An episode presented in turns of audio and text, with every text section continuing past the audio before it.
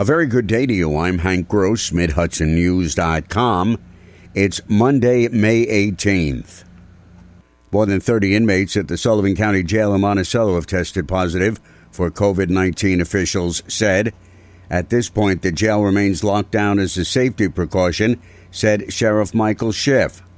Of the inmates who tested positive, a few are showing mild symptoms, while most are showing no symptoms at all. The jail has undergone extensive disinfection, and a commercial contractor is expected to arrive tomorrow to complete the cleaning process.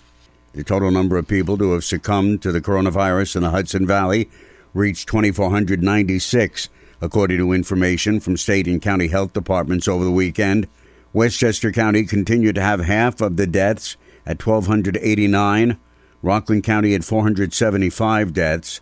A total of 410 people died from the virus in Orange County.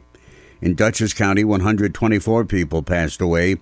66 people died in Ulster County, 57 in Putnam County. Columbia County reported 32 deaths. Sullivan County had 28 deaths from COVID 19. Greene County recorded 15 deaths. A plan to develop a hotel on Main Street in Highland Falls, right outside the Thayer Gate of West Point, has secured financial incentives from the Orange County Industrial Development Agency. IDA Chief Operating Officer Laurie Villasuso says the applicant, HF Main Street Real Estate Incorporated, plans to construct a hotel, restaurant, office, and retail space. It's a $39 million project and 72 jobs.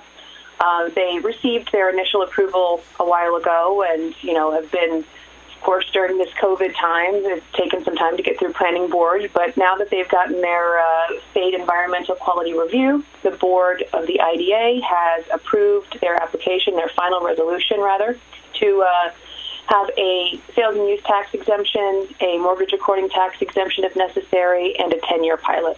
Plans also call for conference space, a spa, and structured parking.